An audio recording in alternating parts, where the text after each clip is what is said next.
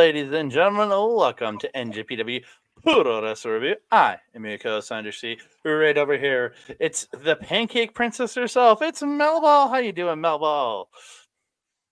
I am fucking tired, Andre. It, was a, it was a late night. It was it. We almost watched eleven hours straight of wrestling between AEW, Stardom, and NJPW. We watched a lot of wrestling, and we ate a lot of pancakes. Yeah. Long night, long but awesome night. We started with AEW at six, and then at nine we watched the Stardom Stardom Gate show, which we might ha- well I might recap that on uh, just the final match on that one because a bunch of tag matches, but really good show there. Um, Yeah, and then we watched uh, Wrestle Kingdom as we're here to talk about on this episode. And really, really fun night. And like I got, I left your place at little after five. I want to say a.m. Oh, I want to say Yeah, yeah. I got home for a little. I got home a little before six. Got to bed and woke up at noon, and I'm still feeling tired. same, same. It is seven ish, seven fifteen p.m. evening time here. I'm evening going to bed after this. Like, I am just tired. See, I'm not even speaking properly. This is going to be an interesting episode because I'm just going to be like, hey, blah, Heblah. I love it. I love that heblah of it all. Gotta add a little Melball flair on it. I don't just blah, blah, blah. I huh, blah, blah, blah. Blah blah blah blah. Blah, blah, blah, blah, blah. Oh, Uh, my no, yeah, goodness. Well, we got to watch an incredible show. But before we get into that, I want to thank each and every one of you guys. We really do appreciate all the great support you have given us here at Andre and Melball Wrestling Talk. So if you could please keep liking the video, subscribing to the channel, commenting down below, sharing, uh, sharing us out, um, and check and checking us out, and also please and please uh, and or if you're supporting over on Sunday Night's Main Event, thank you so very much. Subscribe to the channel, uh, and like like them, send some comments into them. Uh, let us know how we're if you're liking us over there. So on both, and then on our YouTube channel, don't forget to uh, hit the hit the subscribe button or the notification button to be alerted every time we drop a new video. Ding dong. Hello. Oh, Uh, so yeah, long it was it was a long day of uh of wrestling, but I I I think it was really a really good time. Like Yeah. over the night, I think, and like I'll admit, going into this year's Wrestle Kingdom was one of those years where I was a little bit less enthused on this show than past years. How'd You you feel about that, this? yeah. Like, we're like I don't know. It's just one of those years where I thought, yeah, it'll be a good show, but I wasn't like last year. I was like super like I was super amped for it last year, but this one I think really still delivered really strong. I agree. I agree. Yeah, there were some matches that we, when we both went into it, we are kind of like, ooh, I don't know how that one's going to turn out. They turned out pretty dang good. Let's get into it, man, because the girl We needs to are get to we are going to oh whoa Mel Melball's jumping all around. Earthquake, earthquake. Jump up, jump up, and get down. Jump, jump. No, No, she's tired. we're gonna kick it off with. We're gonna kick it off with the Rambo. Uh, just got a couple little quotes on this one. I didn't take a lot of notes on this one. Uh, Yo getting beat up by TMDK with them using Yo's shoes, just smacking him around. That was a Toni Storm moment of the, you know, chin up, tits out, watch for your shoes. Yep. He was wearing some like Mary Jane slippery things and apparently like got rid of the socks. He did Yeah. initially have socks and he was just full Alex Alexaning it by the end of the match. Yeah. Uh, so when Sho came out, Yo ran up the ramp in his socks to meet him partway up. His Yo had his wrench, took the wrench, and did wrench penis. Like what? Like literally put it in between and started shimmying it around. I was like, man, what what age are we? Come on. It was Uh, amusing though. It was an I- I- amusing little spot because he was just like he was the Yano in this match. He oh, was the 100%. comedy guy. Oh, dude. It, it, but it was it was good. I, I, it was a fun, stupid little spot, but fun. Uh, we had the return of Iizuka. Iizuka was back. I'm not gonna lie, walking better than the current president of NJPW. Just gonna say he actually walked to the ring, made it to the ring. Pretty spry, pretty And nice little Taichi. spring in step. And Taichi bringing him an old friend. Mhm. Yeah, uh, bring Takeshi Iizuka the uh, iron uh, iron claw iron fingers, and he started throat chopping everybody with the iron fingers. I loved it. Including Taichi. including Taichi. So the final four came down to the final five of O-Khan, Yano, Yo, Ishimori, and uh, Chase Owens. So Owens and Khan ended up on the apron on one side, and then uh, Yano and Yo tossed Ishimori over the top, and he was skinning the cat, and they were trying to knock him off. So Yano or sorry, Khan ended up hitting an eliminator to uh, Chase onto the apron, and he rolled off to the floor. So we got our final four of O-Khan, Yano, Yo, and Ishimori. Good, good combination, I think. Um, It, it, it's pretty nice. much. Uh, I was it's pretty much every year Yano and three other people. which is unfortunate because if they're trying to actually make this belt something to be interesting or talked about, do you have any kind of what is the word prestige? Yeah, You really got to keep people like Yano out of them belts, man. I don't know. He, I've never. I mean, anybody who knows him, Melball knows. I've never been a fan of Yano. He's kind of like I. I understand his purpose. He's that comedic break in the show. Usually, sometimes the only comedic comedic break in the show. But like, mm, I'm just. His wrestling is good. His amateur wrestling is really, really good. He just doesn't bring it out as much as he does all of his other shenanigans, which are not as horrible as House of Torture shenanigans, Mhm. but it's close. It's close enough. It's in the ballpark for me. Um, I was very um surprised. Chase Owens stayed in pretty entire time. First one Yeah. out. Yeah. last first one out and the last one out. He outlasted his own War Dogs. He really did. It, uh, but I really, you know, really good time. Um, We, so we part, can't not talk though about the rope spot because my Mm. goodness, TMDK was it playing bouncy bouncy balls with Yo's balls? I can't remember who, but somebody, uh, like somebody was, and he was just shaking him while he was just getting his nuts like crushed on the rope. with TMDK and then ended somewhere with House of Torture. I'm not entirely sure. At that point, I was just laughing because it was Yeah. just this was glorious, glorious chaos in all of its definition. So yeah, the other participants outside of the five we mentioned were Gabriel Kidd, Alex Coughlin, Jeff Cobb, Hinare, Shane Haste, Mikey Nicholls, Tomohiro Ishii, Master Wato, Douki, Sho, oh uh, yeah, Douki, Sho, Yujiro Takahashi, Yoshinobu Kanemaru, uh, Takeshi Iizuka, as we talked about, Taichi, and then the other uh, Chase Owens, and from the uh, Michinoku Pro, I'm fairly sure, I'm not 100% sure, uh, Fujita Junior Hayato was in this. Oh, yes, the one who forgot his eyebrows at home. yeah, I was like, what? What? You said the guy had no eyebrows. I was really surprised the entire time, and I was concerned. I was like, "Wow, we've got another Yoshi-Hashi on our hands." But nay, Yoshi-Hashi does have eyebrows. This man did not. It, it, it, it was a good, fun pre-show match. Very, And very then we had fun. about- Very good setup. Then we had 15 minutes of downtime, and then we've got our first match of the main card. Um, this was interesting because a few couple weeks ago, uh, they had these two teams had a casket match, and they had hung uh, Akira over the turnbuckle like he was choking by a dog collar, and then you had um, TJP put into a casket and taken away. So Akira comes out wearing the Plague Doctor jacket. Mel, Mel specified that to me, so I, I knew that one.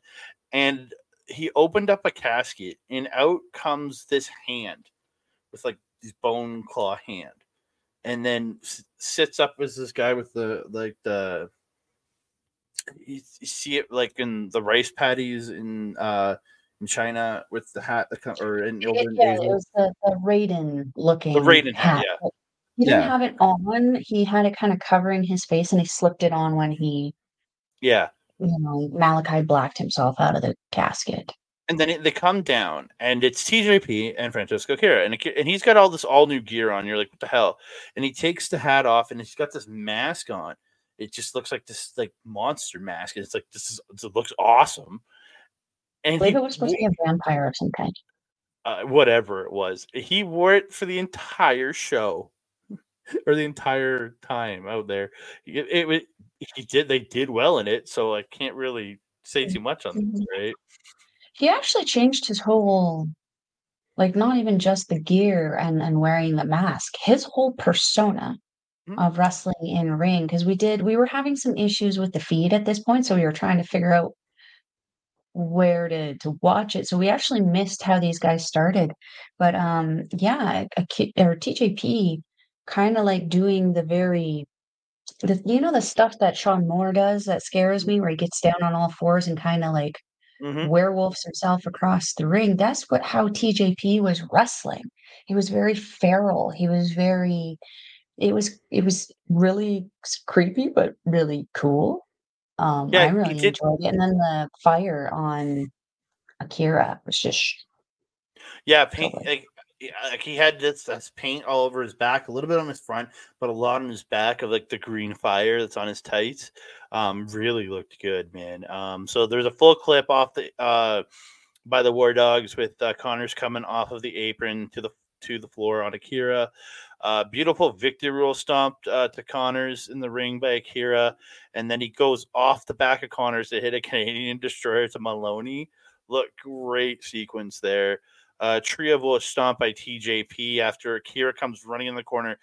It drop kicks Moloney, who's in the trio. He comes up, and then TJP comes down, stomping on him. Look great. Uh, Moloney with that spine buster into the stomp. And then he came down with like a Mel pointed this out to me. He came down with like an elbow drop to finish it. I was like, that's actually really cool.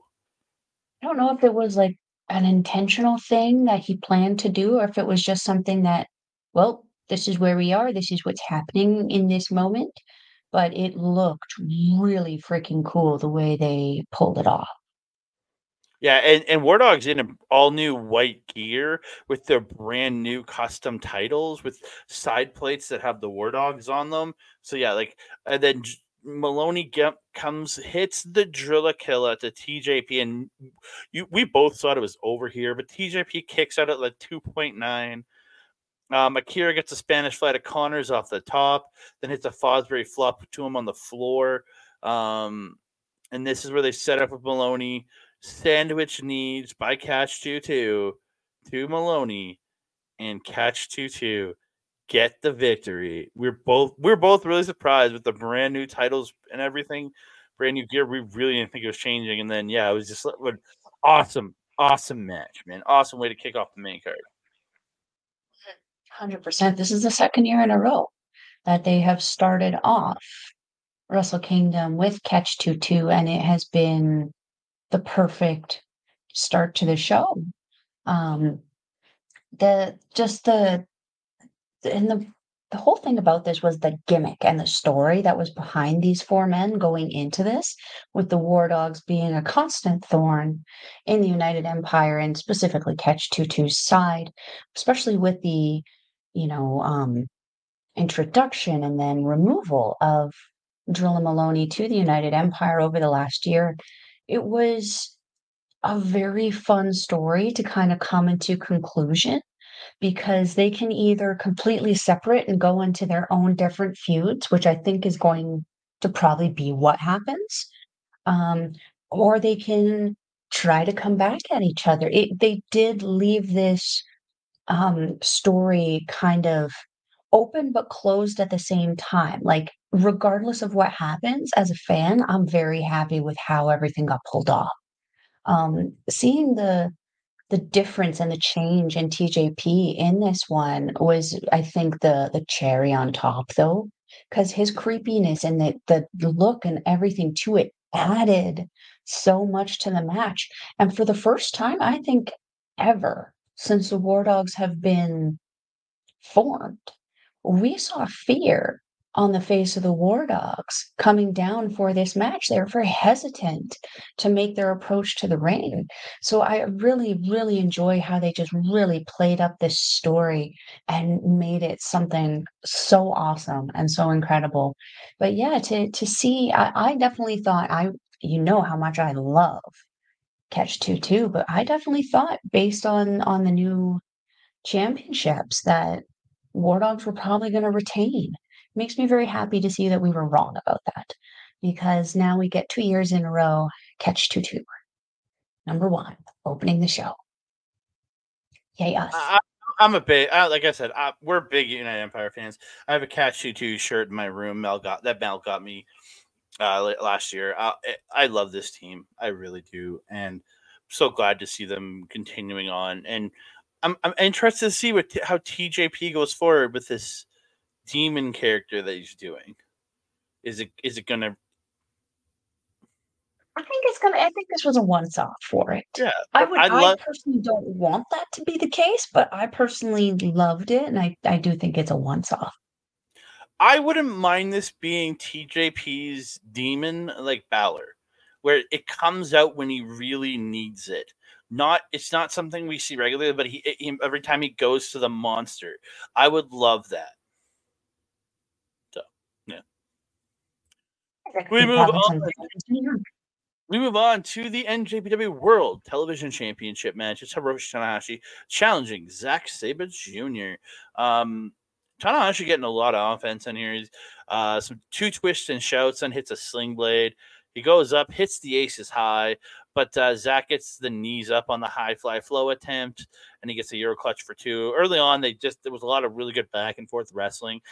I think this is the best I've seen personally seen Tana look in the last while because he, he got other than his like his high fly flow and his high, it was some twists and shouts, but he was working with a mat based guy, so he didn't have to run a lot because they were just transitioning a lot, which really worked. Um, Tana gets a dragon screw, tries the Texas clover leaf, but Sabre switches it into a triangle, but Tana works out of the triangle, gets his, gets Cloverleaf, but then Sabre rolls out and they get into like submission exchanges.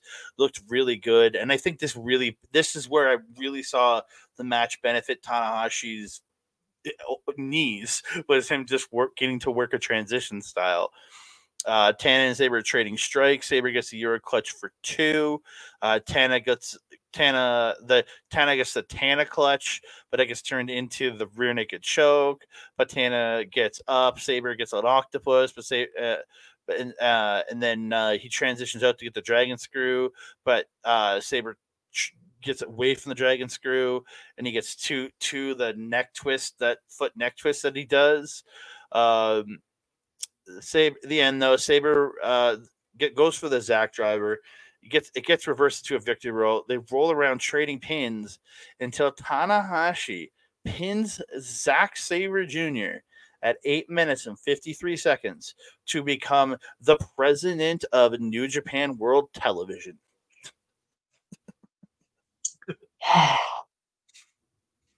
we were discussing this after it happened, and uh, you know, it's it's great thing. I I think that Tanahashi has now been put in the position that he is, but you you I made it very clear how I felt about people owning things and then suddenly they're a champion or they have the championship belt or they're always in contention with something.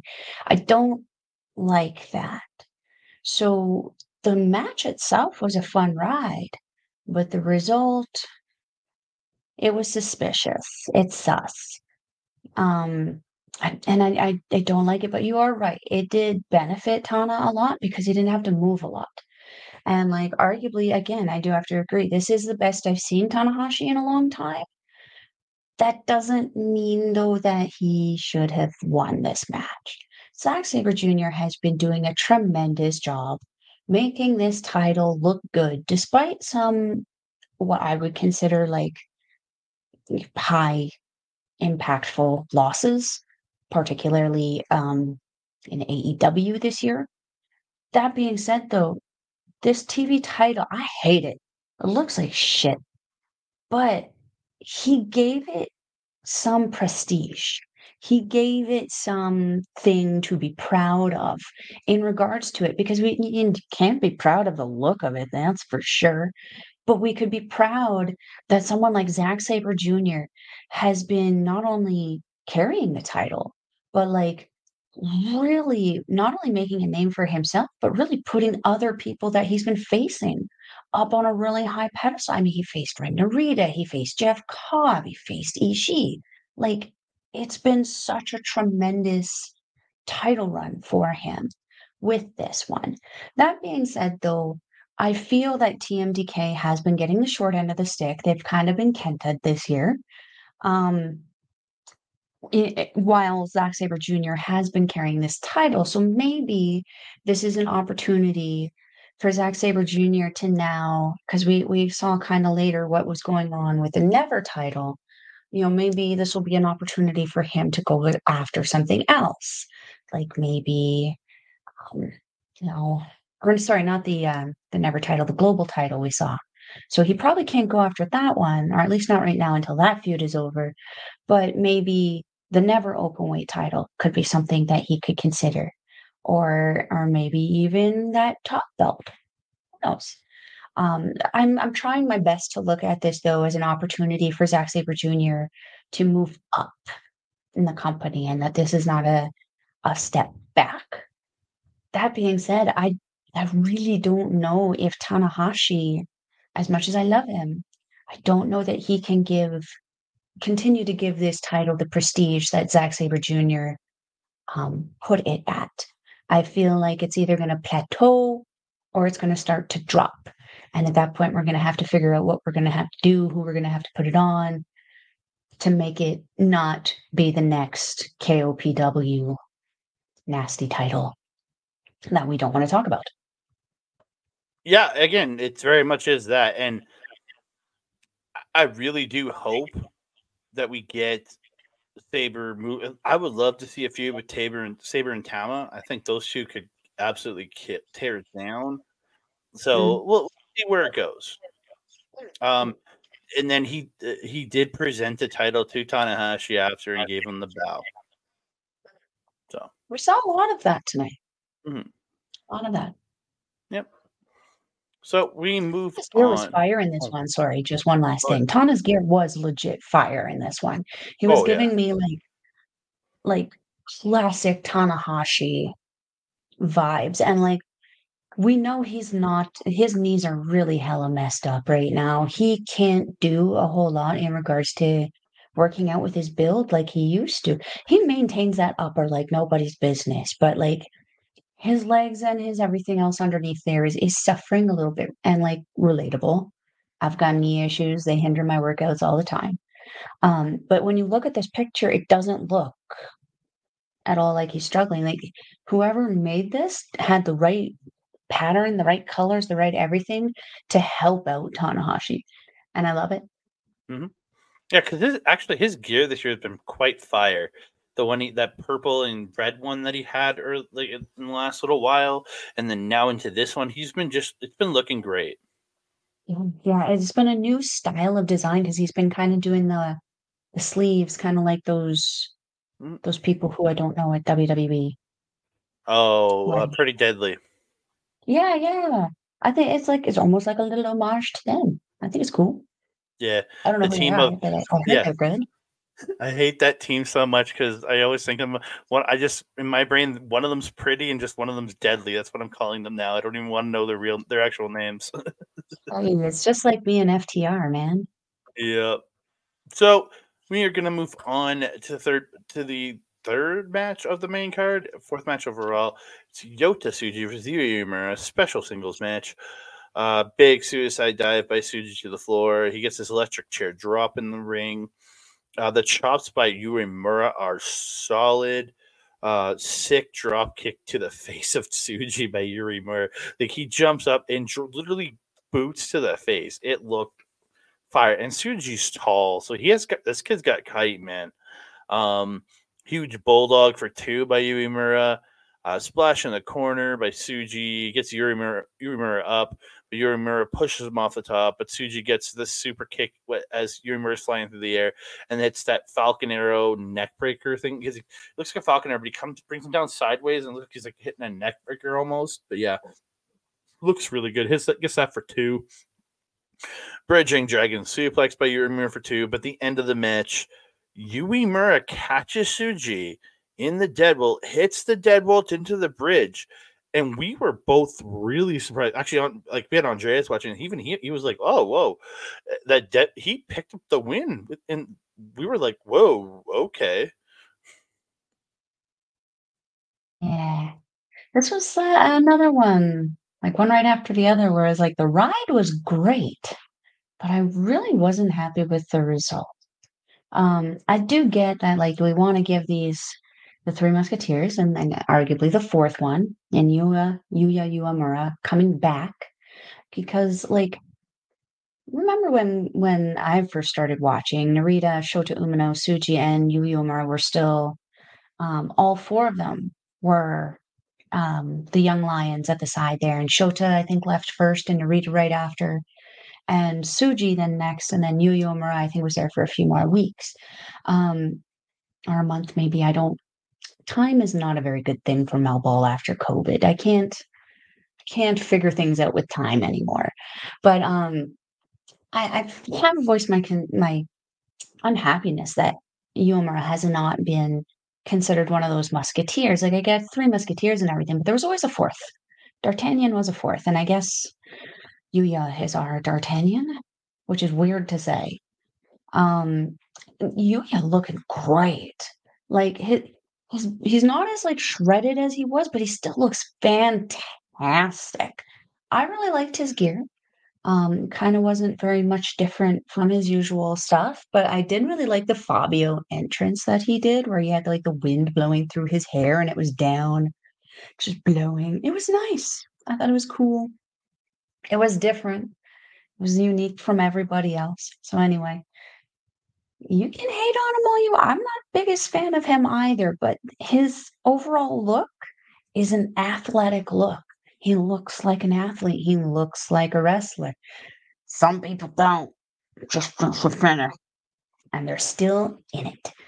Um, Tsuji though, I mean, giggity goddamn. This guy's moveset has become one of my favorites this year. Just watching him wrestle, that just unique um, combination of the lucha and traditional Western North American kind of wrestling has just been such a treat to watch.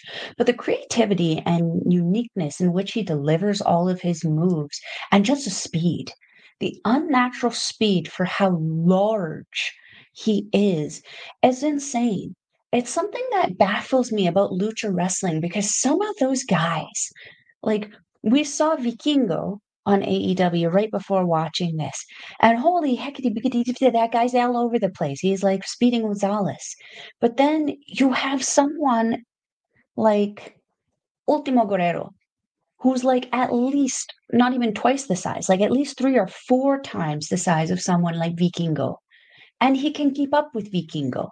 Like, what are they feeding people in Mexico? Those tacos must be like super powered or something. I need to get some clearly. But um these like Tsuji's my, my favorite thing he does is that three move thing. What is it? The the strike? No, it's the back and then No, it's backbreaker, f- facebuster, stomp. Isn't it? Right, right, right. Yeah. I love that combo. The, that curb stomp combo is just so good. There's something else that he did. What did we call it? It was like a slingshot. A sling. We called it a slingshot curb stomp, didn't we? He came off something and he slammed his face into the ground. No, no, you're thinking of uh, Finlay later. Oh, okay. Well, we'll get to that later. Um, I really enjoyed this match. I thought that it was two young boys just fighting for supremacy and fighting for bragging rights. And I feel that that unlocked something in both of them because, like, we saw Tsuji's debut match against Sanada and one on one was just tremendous. Um, but he, and I hate to say it, but he had most of the heart in that match. he had to make up for it a lot because of the lack of sparkle darkle coming off of the champion. Yu Uemura has that sparkle. He has that charisma. He has that something that Sanada just simply does not. So Tsuji was able to play off of that so, so well. The two of them just so aggressive with each other. I absolutely loved it. I thought it was almost like a, again, as I said, a bragging rights match. These guys are trying to put themselves above each other and then subsequently also Shota Umino and Ren Narita. Yeah, I don't agree with you, Murray. I think he's bland as hell. Gears is basic, and he's got no charisma. In my personal opinion, I find him just bland and boring. That, but that's how I feel. Tsuji, awesome. That dude is a a shining star. Uemura, I my personal opinion, I would never promote him above the KOPW title, but that's just I don't care for him. He his moveset is boring. His charisma is non-existent. When he comes out and the women's blowing, I'm like, oh, okay, Karate wrestler great. And it just, I just, I don't like Uemura. I, I remember, remember this. I used to hate Douki, so maybe one day Uemura will finally click for me, but I don't know. I just, I do not see it in Uemura. I do not understand what people like about this guy. I mean, I say the same thing about a lot of people that you like. So Tomato, tomato, right? I mean, he's got more charisma than his leader. Just gonna point that out. Well, that's I, I any but everybody, dude. Uh, Taka Michinoku has more charisma. Probably has more charisma than Sanada. Taka has more charisma than Sanada. Dude, Togo, ha- Dick Togo. We all hate the Dick, but he has more charisma than Sanada. I'm sorry. Like Sanada, I I I love the guy in ring. What's Sanada when we get to Sanada though? Because yeah, we will I'll, sit I'll, here for. oh, yeah. I'll, I'll, I'll, shit on him while still praising him at the same time. Uh, we move on. Tag team match. It's Shota Umino and Kaito Kiyomiya taking on uh, the House of Tortures, Evil and Ren Narita. Um, I was not looking forward to this because I have to sit through House of Torture, and it was mm, match. Um, Kaito and Shota end up attacking HT before the bell because HOT is stomping on one of the uh, pro, was it Pro Wrestling Noah shirt?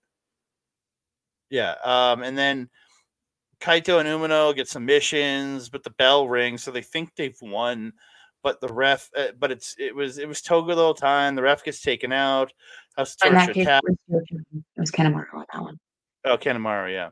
Um, so I've got a brand new. We've got a brand new name for Togo's upside down uh, uh, nut shot that Andrea said. He called it the scrotum tickler. That's our new name for Togo's upside down uh, dick shot. There, so he hit him with the scrotum tickler. Kaito Kiyomiya. Um, Charlton and and Walker. Let them know that. Oh, oh, I definitely will. Uh, but Evil only gets two off of that. Umino has Narita through the ropes, go, go goes over the top, DDTs him, literally autocorrected to dating. That'd be funny. Uh, DDTs him onto the apron and drop kicks uh, Sho and Kanemaru on the floor. Evil's choking Umino with the shirt. Kaito's attacking Evil, but Sho distracts him.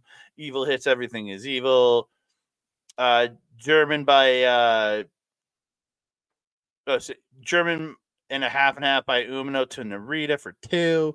Um, Narita hits the so the end of it comes.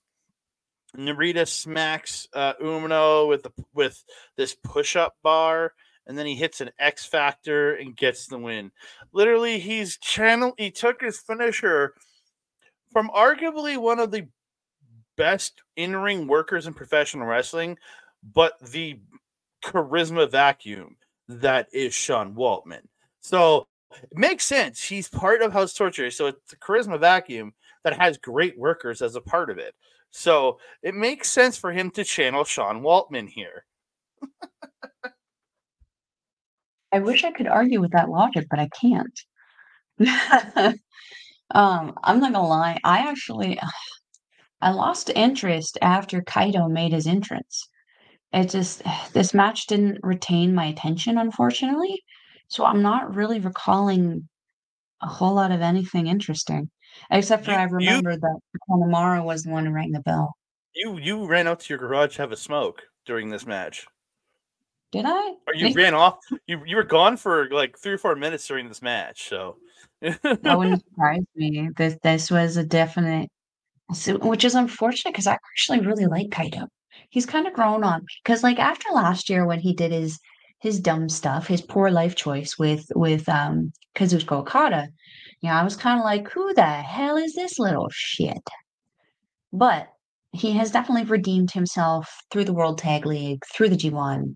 It's just been a treat and treasure to to watch him and watch him kind of evolve with these guys because now he's facing a whole abundance. plethora, Abundance, plethora. he's facing an abundance of new talent. Let's not piss off the natural. Um, he, yeah, he's fighting a whole new locker room of people. And I've been like obviously going up into this match. This match has been a lot of House of Torture, House of Torturing people, um, particularly Kaito and his partner Oiwa. And um, House of Torture also, I believe, invaded Noah at, at one point leading up into this match. So what I'm I'm interested about is that we hate House of Torture. I mean, who likes House of Torture? Is is really a good question. I feel like that list would be shorter. Who likes House of Torture? I- I- I- Um, if you like House of Torture and you're listening on either SNME or watching on our YouTube channel, leave a comment, me- message us on social media. We would like to know if you actually like House of Torture. I really do want to know. Yeah, and then we also have some online therapy that we can and um, send your way that you can partake in to help you with your issues. um, yeah, but like, here's the thing: we've always said this that House of Torture as a, a conglomerate is just it's not good. But each wrestler individually has their own awesome moveset and actual ability and to to do this amazing thing called professional wrestling. That that they've been formed for how long? Like 3 years now? And they've barely done anything i'm going to say useful um or or credible is really concerning. But that they have actually been able to transition in this feud to go to Noah and gain the interest of the Noah fans, as well as captivate the fans here in NJPW who want to see Shota Umino, who want to see Kaito Kiyomiya. Um, I, we got to give them a round of applause for that. They're they're starting to. I've been noticing, though we hate the shenanigans, and the shenanigans are still happening. The amount of shenanigans per match has lessened. The length of each shenanigan has gone from like 10 or 15 minutes to like two or three. They're working a lot more on, I think, tailoring House of Torture to be a little bit more Oedo Tai-ish. And I kind of like it. That being said, though, this match did not captivate me at all, and I, I couldn't really tell you anything other than my opinion of the wrestlers because can't relate to the interest. It, just it lost me. Yeah, it, I it, I wasn't this there for this either. So we move on. It's for the never open weight championship. It's Tama Tonga t- taking on the champion Shingo Takagi. Uh, backdrop by Shingo, but Tama comes right back at him with an exploder. The strikes back and forth in this are just killer. These, this is the epitome of strong style right here. These two are just cracking each other. Uh, Tama comes off the top with a huge neck break. It comes off the top and hits a neck breaker. It looked great. Uh, Shingo gets a superplex off the top to Tama. Uh, Tama reverses the Death Valley driver into a Tongan Twist. Goes up, hits a beautiful supreme flow for two.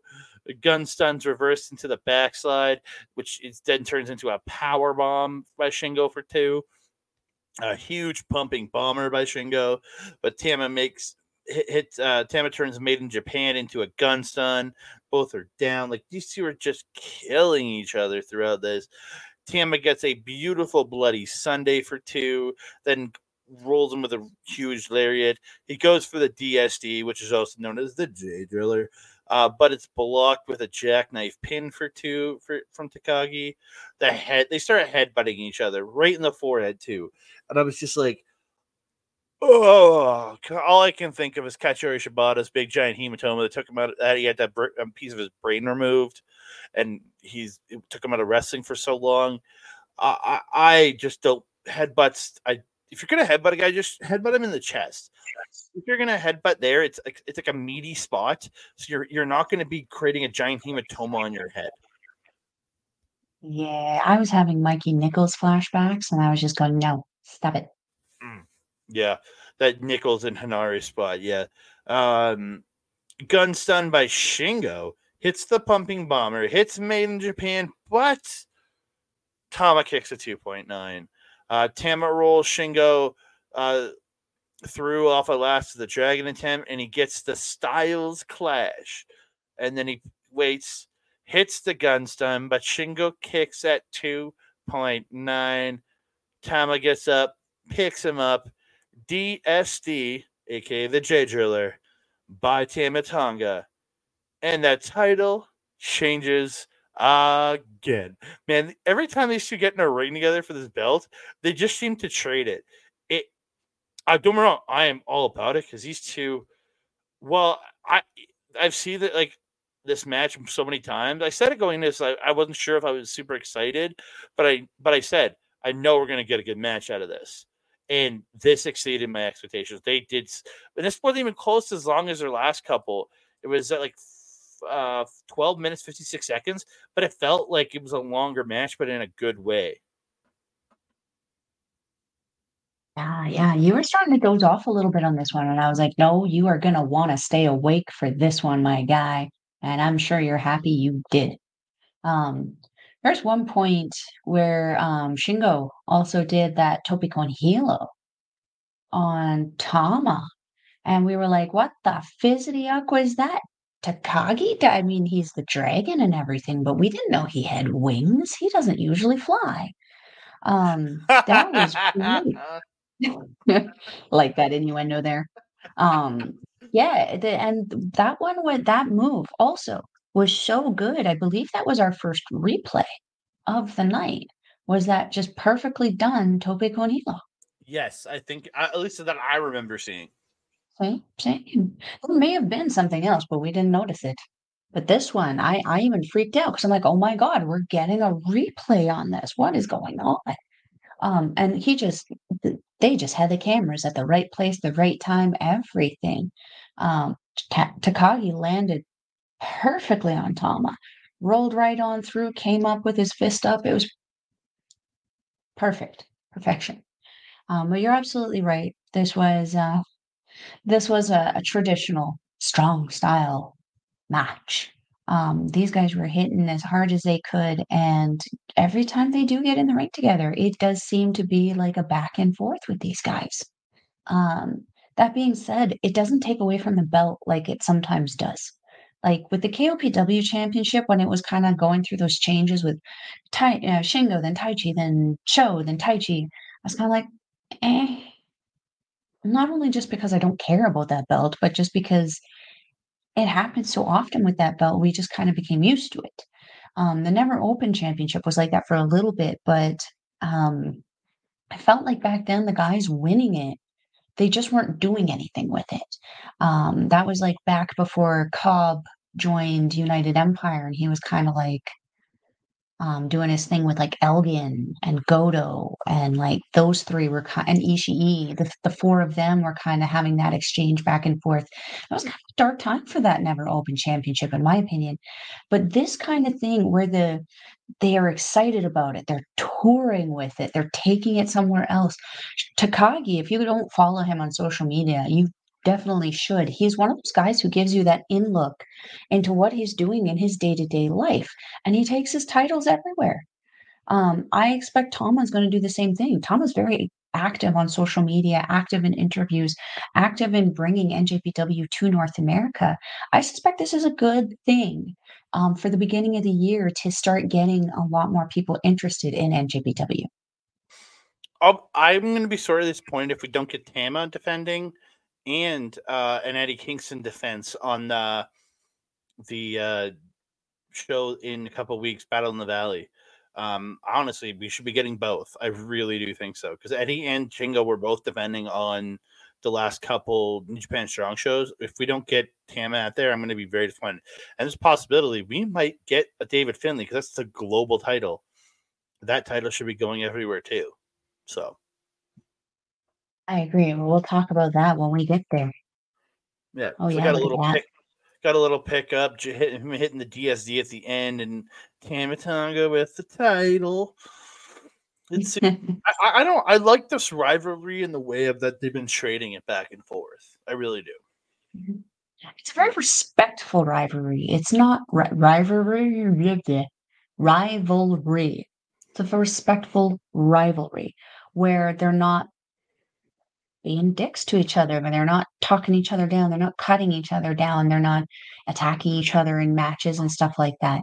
It's a very respectful, like, I respect what you're doing, but I'm a better guy. Mm-hmm. I'm better. And and that's kind of what they're going back and forth with. I, I kind of love it. Hmm. Yeah. Again, really good. So we're going to move mm-hmm. on to the tag team uh, title D- double tag team titles, strong and IWGP championships on the line. Hiroki Goto and Yoshi-Hashi defending their IWGP titles against El Phantasmo and Hikuleo defending their strong tag team championships. I think we were both. This is one of the ones where I was like, "Would you literally just witness this twice?"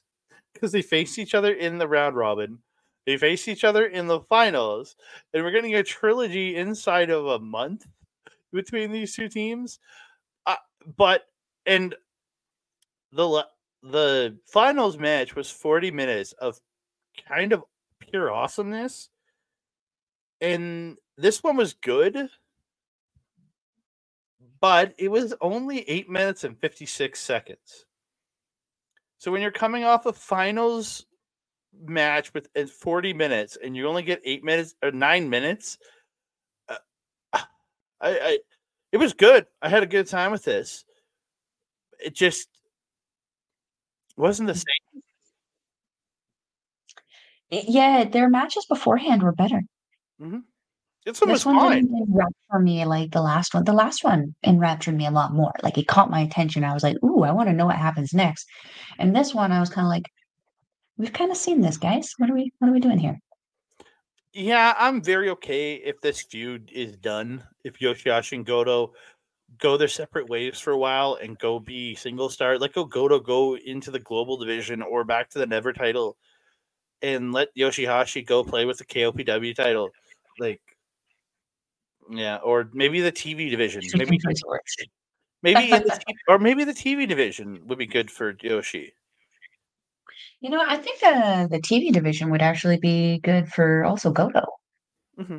I mean, I would love to see Goto in the never open weight um, championship kind of thing, but I don't know how a match with him and Tama would be because that's another one that we've seen kind of not recently, but we have seen done into the ground into the past mm. when um, Goto and Yoshi-Hashi were still a tag team and Gorillas of Destiny were Tama Tonga and Tonga Loa.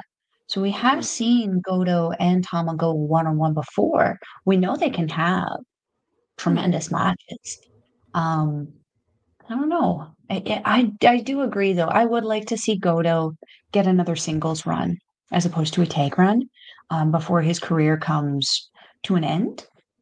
That being said, though, maybe the TV title would be the best thing for him so he can start getting that, like working towards that Grand Slam kind of yeah um title esque How, how did we put how did we put it last night when Tana won this title? Didn't we call it like his like sextant, like his sextant? uh Yeah, because like I, I asked, I'm like, if he's already a Grand Slam champion, this is his sixth championship. What does that make it? it it's a se- it's a sex it's a sex slam, as we call it. Yeah. What the? Ay, ay, ay. Oh, I don't know. It, it it's it's he's won. ev- I think he's won like every singles title that New Japan has had, and Mhm. so and even I think he had that under under thirty title that he used to have. I think he had that at one point, which is the title from the two thousands. He had that. He's had everything in this company. So I mean, he's the president, so that's what that's what kind of happens now. isn't isn't he still the Um, trios champion? We're trying to forget about that Okay, because so I think that has actually become the least important belts in this company, which is disappointing because you have the potential to put so many people on a stage with that. yeah. So we'll get to the actual match itself. Uh, Oh, Bishamon go. yeah, yeah. Well, go ahead. Oh, No, yeah. no. Okay, The Bishamon thing I go had is at the end of the match. Okay, Bishamon go for the double suplex, but Hikuleo stops him and suplexes both members of Bishamon. Uh, Goto gets a wheel kick to both of uh, both members of God in the corner, shoves Hikuleo out, hits a nice looking backdrop driver to ELP. Uh, Bishamon get the Russian leg sweep headhunter combo to ELP. ELP stops Goto up top, uh, and uh, ELP runs him off the top, and he land like goes crashing into Yoshi-Hashi. Uh, elevated reverse GTR by Bishamon to ELP for two. Uh, the final flash uh, and uh, Shoto by Bishamon uh, to ELP, but Hikuleo makes the save on the pinfall. Um, ELP with a beauty tope to Yoshi-Hashi on the floor. ELP hits the moonsault off the top to Yoshi. Uh, Hikule uh, on the on the floor. Hikule hits the choke slam. ELP hits the Super Thunder Kiss 86, but jo- Goto kicks out. So this is where he busts out CR3, which is the uh, CR2 positioning it, with the leg, the arm strap behind the back into the pile driver, uh, and then Hikuleo hits the Super Frog Splash off of ELP shoulders, which is really the almost the same height as the turnbuckle, and and Hikuleo gets the pin and the win.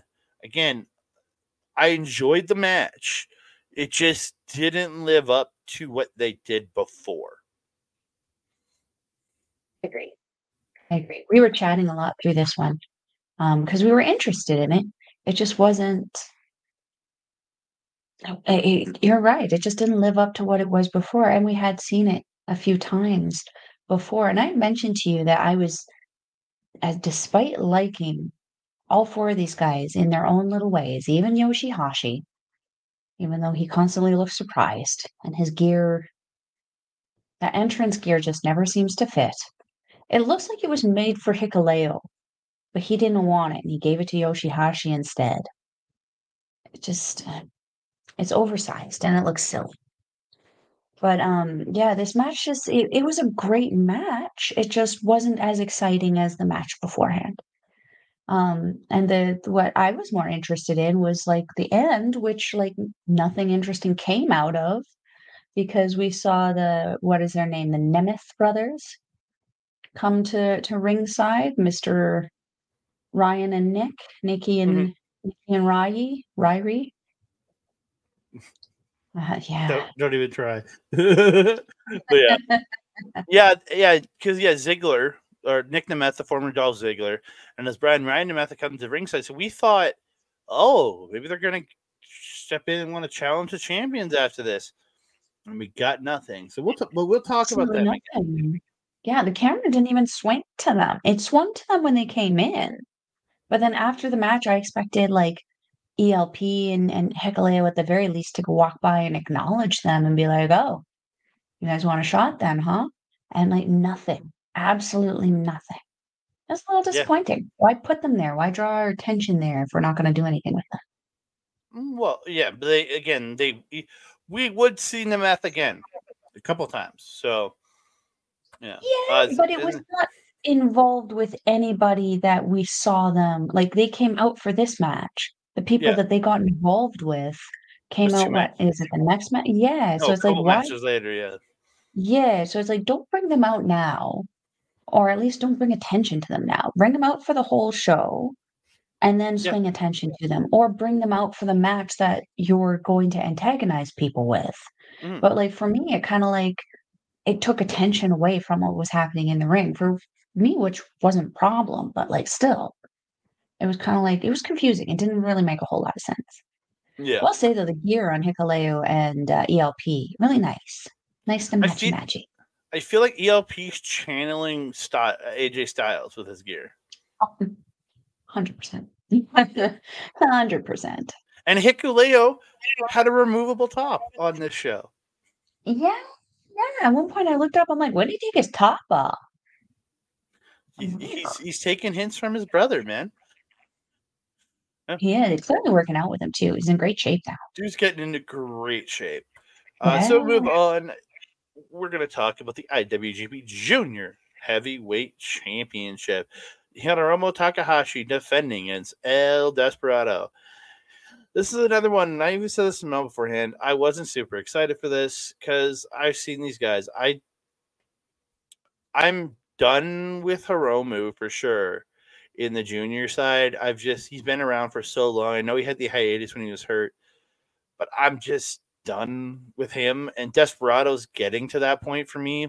So like I wasn't super excited going into this. I was hoping to see another a, a newer face in this junior title match. Not like I'm still on the point that Master Wato should be in the championship picture, but I'm never gonna get that, I don't think. But ah, well, we're gonna get work to do before he gets to that level, though. Because as good as Wato is, he's not these guys good.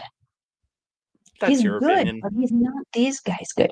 He's he's Hiromu level crazy, absolutely, but he hasn't unlocked that fear. I think because there's moments where Wato hesitates, and that's where things usually go sideways for him.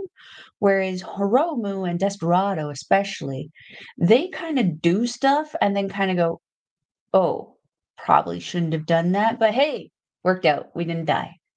Yeah. Uh, Despy hitting the tope con hilo to Hiromu while he's doing his entrance. Uh, just, just getting this shit started fast. Hiromu whips Despy into the barricade really hard on the floor. It was, oh. Uh, he gets uh, Hiromu in the ring, gets a Death Valley driver into the corner. Uh, spine buster for two into the stretch muffler by Despy, but Hiromu gets to the ropes. Despy really working over the knee throughout the match uh, wheelbarrow suplex into a it like wheelbarrows him up and spins him down into a flatliner. Great combo. We get a two count out of that. Uh, Des- Despy counters a dynamite plunger into a harsh numero dos and just cranking on that numero dos for a good bit. But Hiromu does get to the ropes. Uh, destroy, uh, Canadian destroyer by Hiromu to counter a move by uh, Desperado that Desperado is going for, and then he hit follows it up with a pumping bomber, dynamite plunger for two by Hiromu. Hiromu super kicks Despy up top, like while he's sitting on the top rope. Uh, but Despy blocks up him and uh, and fli- uh, blocks his attempt on top, flips him off, like sending him off the top, and hit uh, or flip or flips over him off and gets a backdrop off the top rope. Uh, hard elbow strikes by Desperado, and Hiromu comes back with the super kicks, uh, angle slam, and the pinche loco by El Desperado. But uh, Hiromu kicks a 2.9. Uh, pinch the pinche loco is then reversed into a roll up for two by Hiromu, and then Despy hits the pinche driver, the the J driller, then picks him up. Pinche loco, and El Desperado is your new IWGP Junior Heavyweight Champion in 14 minutes and 19 seconds. Interesting because like this match didn't feel as long as the tag match, even though it was longer than the tag match. It's so crazy. Um yeah, I I really like Desperado's look in this. He's always been that black, white, and gold accent kind of guy. So he's always wearing the black pants with the the yeah, just like here, he's wearing the black pants with the white fringe. But this one had that red accent down the side of it, and then he had the red tape, the red mask. Um, and the mask was only covering like his face. He he only had straps kind of in the back, It was a really nice, unique look. I always like seeing what looks these guys come out with because this is essentially their WrestleMania, right? This is their big show. So I really enjoy seeing all of the new costumes and stuff. Um, yeah, Hiromu's jackets just seem to get more and more confusing, confounding, and difficult to walk in, the more he is allowed to have fun with it. So maybe moving him up into something a little different will, I don't want to say serious him up a little bit, but maybe like ha- having his energy in another division, in another area of the locker room might be I think was best for him because as we were talking about last night, there's not a whole lot left that he hasn't done in this company. In fact, I don't I couldn't think of anything that he hasn't done. So I do believe it is time for him to move on, whether it is, you know, going back and forth maybe between the US or Noah or um, All Japan or something, because he has held that essentially what that 24 hour belt from somebody for a little bit. The DDT Iron Metal Heavyweight Championship.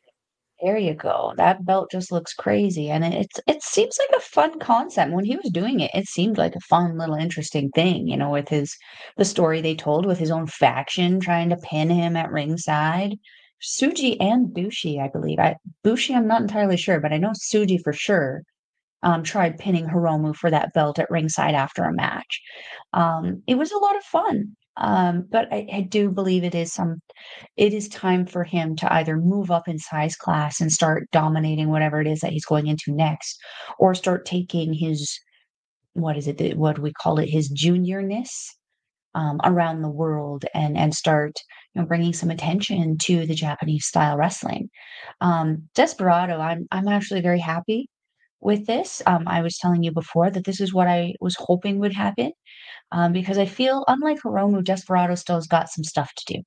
And I feel that there's still a lot that he could give, not just to um, the IWGP Junior Championship, but I think that there's still a lot he can give to the people who would be facing him for that IWGP Junior Championship, like maybe Master Wato.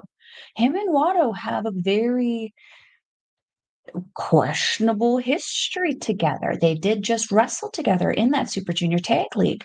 How cool would it be to have Master Wato be the first defense against um, Desperado here for that IWGP Junior Championship? The setup that they could do and the story they could tell would be so phenomenal and so interesting, and something that NJPW doesn't always have going into these um, championship matches. So I'm excited to see what they do with this yeah, I, I, again, I wanted Desperado to win because I, I was, so I love Harum. I still, I still think the guy is great. I'm just ready for something different from him. I want to see him go into like the go move up heavyweight, go to global the global division, go to the television do something, or go somewhere and change it up for a while. Just refresh yourself. Like that he's not is bad. Just I need something new from the guy.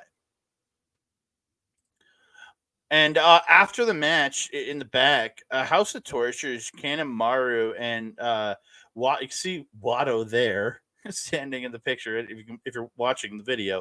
Um, I was gonna say, how close is he already? He's already in the prime position. Yeah, so they have the beer sitting there, and Kanemaru he does pack Desperado, so it looks like that's the first program for Despy is his ex partner in Yoshinobu Kanemaru. I don't like that. I'm just gonna flat out say I don't like it. House of Torture already has their stuff somewhere else that they're doing. This this is gonna create some confusion for me because what's Desperado gonna do? Like, who does he have? We were discussing this yesterday. He came out wearing a strong style T-shirt, which, if you don't know, he does when his team was the trios champions with Ren Narita, now part of House of Torture, and uh, Minoru Suzuki. Yeah, I'm not entirely sure where Minoru Suzuki was tonight, but um, Desperado essentially riding alone because the the connection that um, Strong Style has with Hontai is very like loosey goosey at best, um, and you know, I, I kind of feel like Desperado is kind of like a free agent on his own in the sea of factions that are kind of there to support each other. It's nice to see Wato in the picture with him. Not nice to see him just sitting there going, Irma Gerd, instead of like, you know, helping his friend. um, but okay there? Oh, just like that Irma Gerd. Well, I mean, that's what his face looks like. so the picture certainly looks like he's freaking out.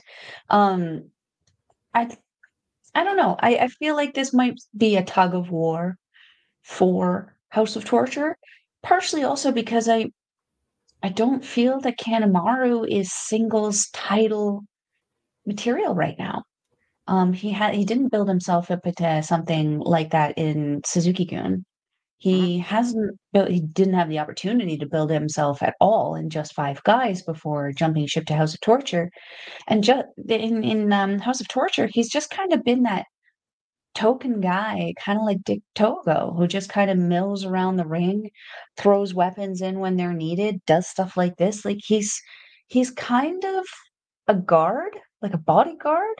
He's not really what I would consider a primetime player um, in a specifically in a singles title division. That's not to say that he's not a great wrestler. I call him one of the most underrated wrestlers in NJPW, but I don't think this specific title is the way to get people to care about him. Um, no, I think maybe him and Sho should maybe do the tag thing, but like the, again, House of Torture is already tied up with another thing. So like this, this doesn't excite me very much.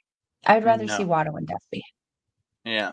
So we move on to something that really excites us. It's the IWGP Global Heavyweight Championship inaugural match. Um, we have Will Ospreay versus Jon Moxley versus David Finlay for this brand new title. Uh, Finlay comes out first, looking fly, new gear, new style. Just the guy looks like a million bucks right now. I am super impressed with this dude. Moxley comes out doing a Red Hood inspired. Uh, he had the domino mask on, and he had the like a, a mouth covering uh, that was like a Red Hood style, like to represent the Red Hood mask. I loved it. And then we got what I thought was the best gear of the entire show, or just the best entrance gear.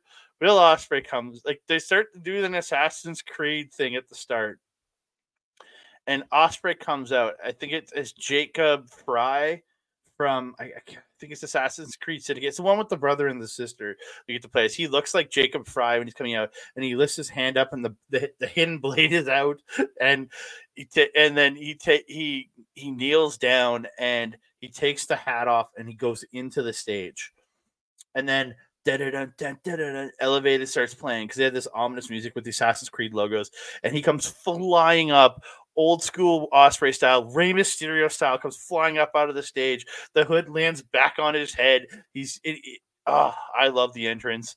And he takes off the jacket. He on the inside of his arm, he's got an Assassin's Creed logo. And he said in an interview after, if it wasn't for Assassin's Creed, he wouldn't have the character that he has because his, his character is based on the assassins from Assassin's Creed. So, yeah, I absolutely love this. And then we got into a banger of a match. But Mel, just your in- impressions of all three men before we got into it, just coming out, and how, how you felt these guys were presented coming to, into this. Well, first of all, I've been on the the David Finlay train for a little bit. Um, he's been kind of biding his time this last year um, before getting involved. Like he did have his his um, feud with uh, Tama, Mhm. but, but for that never open weight title for a little bit there. And I didn't feel that that was the best introduction that they gave the newest leader of Bullet Club. Um, but yeah, his intro, the jacket and everything, I told you it looked very swerve, very swerve, very cool, very he was very confident walking into that arena and Gedo looking like a peaky blinder just walking down at his corner. It was perfect. Mm. Um, Moxley, I wasn't terribly excited to see. And then he had his intro, and I was like, oh, okay, this is a step up. I like this. Um, Ospreay's was just, mhm. it was perfection. I mean, Mhm. from start to finish, He's a showman as much as he is a professional wrestler. He knows and recognizes the value of the entertainment aspect of it. And he puts so much effort into his intros, into his music, into his gear, into how he does things in the ring, how he wrestles, his facial expressions. I feel like he's just that natural talent, though, in professional wrestling. We know a few, we know a handful. Um, but yeah, the the intros for all three of these guys was just phenomenal and a great setup for the intro of this match. Yeah. So we get into it. Like Mox and Finlay are teaming up early, beating up Finlay on the. They go to the floor. Uh, Mox drops Finlay on the barricade on in his like crotches him on the barricade. Uh, Finlay fight, fights back running in the barricades. Um, Ospreay and Moxley pow- do the double power bomb to Finlay through the table. Um, just this great sequence of just opening stuff. Uh, Ospreay gets a cheeky Nando's. Uh, Mox gets a super, uh, super, super suplex. Um, Ospreay gets a Spanish fly. Um, Mox gets a triangle and then an armbar, an armbar into a triangle. Ospreay picks him up out of the triangle and buckle bombs him, but Os- Mox comes right back out of the corner with a lariat. Um, Finlay gets back into this, and he's just he finally gets back involved. Uh, Mox gets an ace crusher uh, to Finlay. Um, Fit, but then Finlay gets the better of Mox, starts beating on him. Release X-Plex by Mox. Ospreay hits that beautiful handspring flip kick to both guys. Uh, Mox hits a suicide dive to Finlay on the floor. And then Ospreay hits. We were thinking of going up to the top for Sky Twister. You hits it a straight up moonsault but Finlay's nose gets broken, and Moxie's already been cut open by this point. Then then uh, Finlay's nose gets broken, and you can just see the blood start to trickle out of his nose throughout the match. And, and you can see him; he grabbed his nose, and you could visibly see it was like out of place. You're like, "Oh, I felt so bad for the guy." As someone who has like dealt with a lot, a lot, a stupid amount of dislocations in my life I related to him at that point because it's like, now you got to finish the match. And he probably didn't even know how much longer it was going to go. Mm-hmm. Now you're having difficulties breathing. And then on top of that, it'll start coming. He was coming, like his beard was kind of like the mustache thing was stopping it, but it was still getting in his mouth and stuff like that.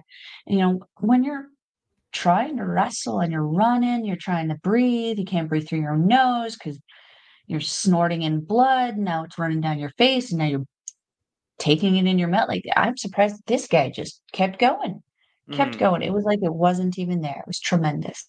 So yeah, Moxley gets an elevated Death Rider to Ospreay in the ring for two. Then he puts on the Bulldog choke. Finlay comes in.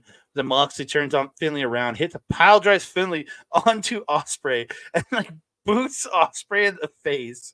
It was like, what the hell? Um, I love that because that was that's one of those things that's just so indescribably Mox. Like there's just something he does. He just yeah. feels like that guy, and it was so perfectly timed. It looked great. Yeah. So Moxley goes to the floor, starts tossing chairs into the ring. First one hits the top rope and bounces out. Super funny. Then he starts tossing them up and over. Ospreay stands up, turns, walks into it, and bang, he's hit with a chair. Um, and then Moxley gets the chair set up in the ring. Uranage's Finlay onto the back of the chair. Uh, it looked brutal. Um, or sorry, no, uh, Finlay Uranage's uh, Moxley onto the back of the chair. Then yeah. then he takes Moxley and hits a hits him Dominator style onto Ospreay. Uh, Hirooji Uranage backbreaker by Finlay to Ospreay. Uh, Death Rider by Mox, but Ospreay, uh, Ospreay comes in with a, a hidden blade trash panda into oblivion by Finlay to Mox. Then Ospreay hidden blades him. Then Finlay lands on Moxley and gets a two count. Um, Finlay attacks both. Just it just going back and forth. And this is where Coughlin and uh, Gabe Kidd come in. They attack Ospreay and Mox. Mox stops a pile driver. Ospreay cutters Coughlin off the top rope. They're going for that like assisted pile driver move and like that cutter off the top looked great. Uh, Mox puts Gabe and Alex on tables on the floor, and Ospreay comes off the top of the swanton. Gabe goes rolling off his table, didn't break, but Kaga went through the table, but in the way that the table on the outside didn't break. His ass is through the table, and he's like just sitting up with his ass down through the table. It was so fucking funny.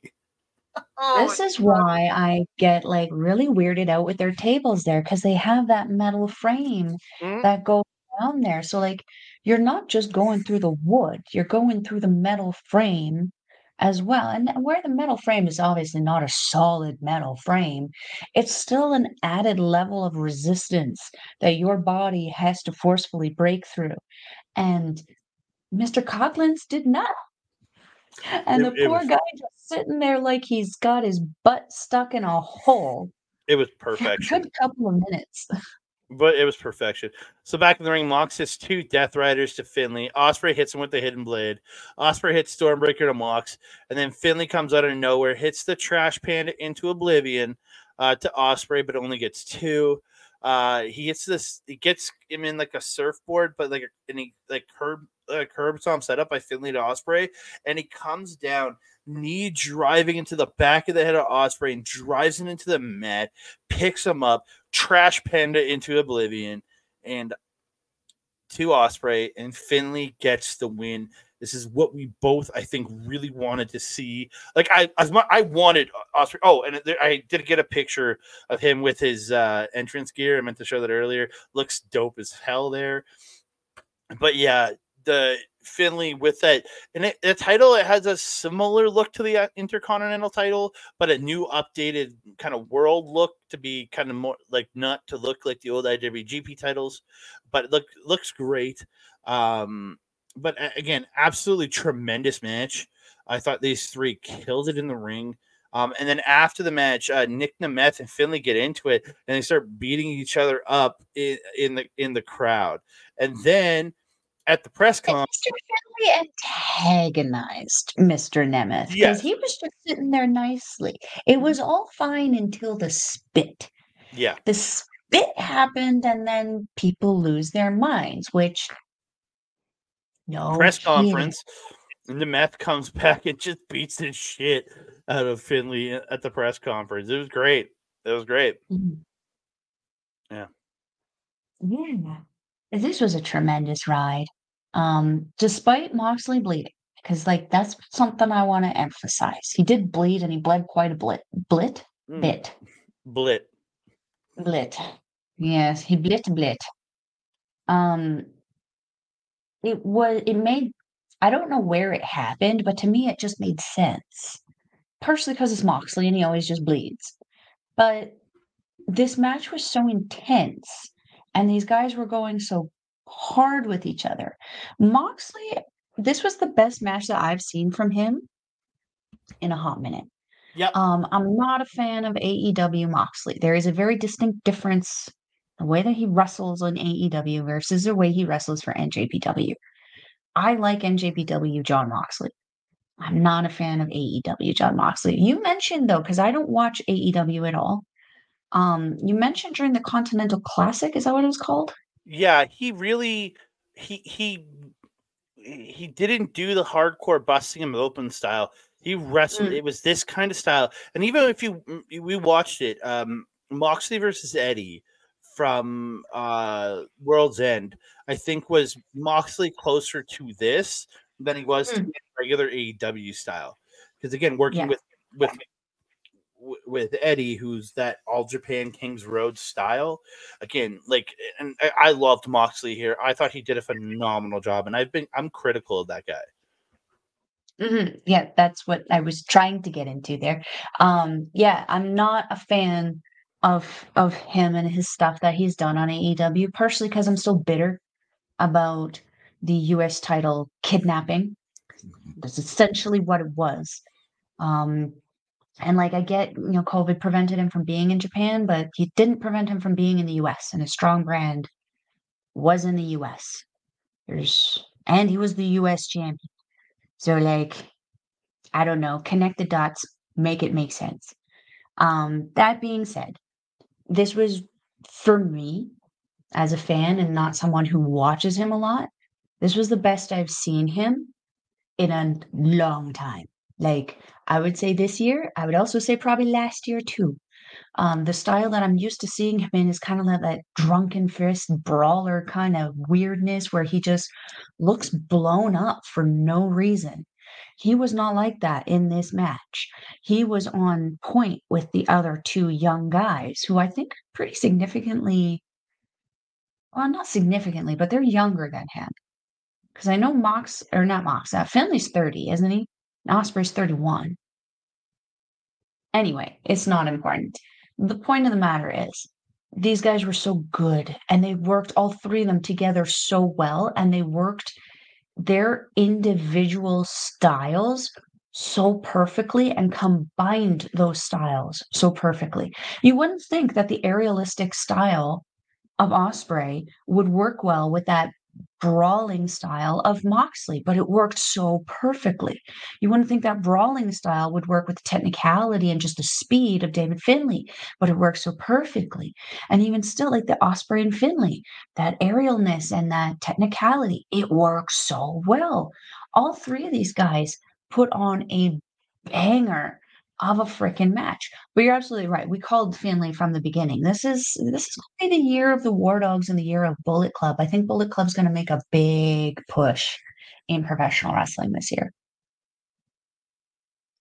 Yeah, hundred percent. And actually, Finlay and Ospreay are the same age at thirty, and they're actually like seven or seven, or eight, nine days apart in their ages. Uh, one's May seventh, one's May sixteenth. So, and then Moxie's 38. So he's a significant amount of years older than them. Not like, not like Suzuki older, but you know, but yeah, Yeah, no, he um, kept up with them very, very well. And he like like I said, most times he looks blown up. He looks exhausted and sweaty and gross while just walking to the ring. He didn't like that. He looked super healthy. He Mhm. looked super in tuned with what he was doing. He looked motivated and he looked determined. It was the best I've seen him again in a year, and I'd even say two. yeah, I, I would agree with that 100%. Um, we get move on to the special, another special singles match. It's Kazuchika Okada versus Bryan Danielson. It's the second time they faced off this last year. Since the, fir- it's the first time they faced off in a singles match since Forbidden Door. They had the match in the fall where Okada broke another part of Danielson. He broke the arm in in the Forbidden Door match, and he broke his orbital bone in their tag match. So uh, Bryan Danielson coming in with the eye patch on, going back and forth early. They're just really good back and forth. These guys. Um, Okada gets a DDT on the floor. He goes away, comes running back, but Ryan hits his psycho knee on the floor. He then gets him into the guardrail and just starts smashing the guardrail gate on the arm of Okada, saying, I'm going to break your arm. He said he was going to break his arm. Um, just You, really, you can't leave out the most important part in that. He was using explicitives. Your little, your little oh. angelic Mr. Bryan Danielson oh, there's no, was, this, was this- swearing like a mofo. This man is no angel. A hundred. This guy is no angel. Trust me. Um, just Bryan really working over the arm throughout the match, twisting and stretching it, just stomping on it, like just working. Um, Okada really trying to go after the eye of Bryan throughout, trying to damage the eye more. Um, Okada getting a beautiful air raid crash at one point. Bryan crotches Okada on top, strikes him hard, butterfly suplex off the top, and Bryan immediately transitions into the LeBell Lock uh, tombstone by Okada on the apron. I felt for Okada's knees here because, goddamn, that can't feel good. Um, uh, again, this is where Okada is, is like stomping at the eye of Bryan. He like in the corner and he kicks off the eye patch, and then he gets him up and hits a drop kick to the face. Um, hammer. Bryan takes control again, hitting that hammer and anvils, uh, elbow strikes to the neck and the back of the head, just working him over. Um, trading Busaiku knee. He gets it. He gets a Busaiku knee for two. Then the label transitions to submissions, but okay, like very much a, a Zack Sabre Jr. Like moving through submissions every few seconds. Uh, but Okada gets to the ropes. Bryan stomping on the face of Okada with the arms trapped, just stomping on his face. But uh, uh, he goes for a submission, but Okada slips out of the submission and gets a rainmaker. They're both down.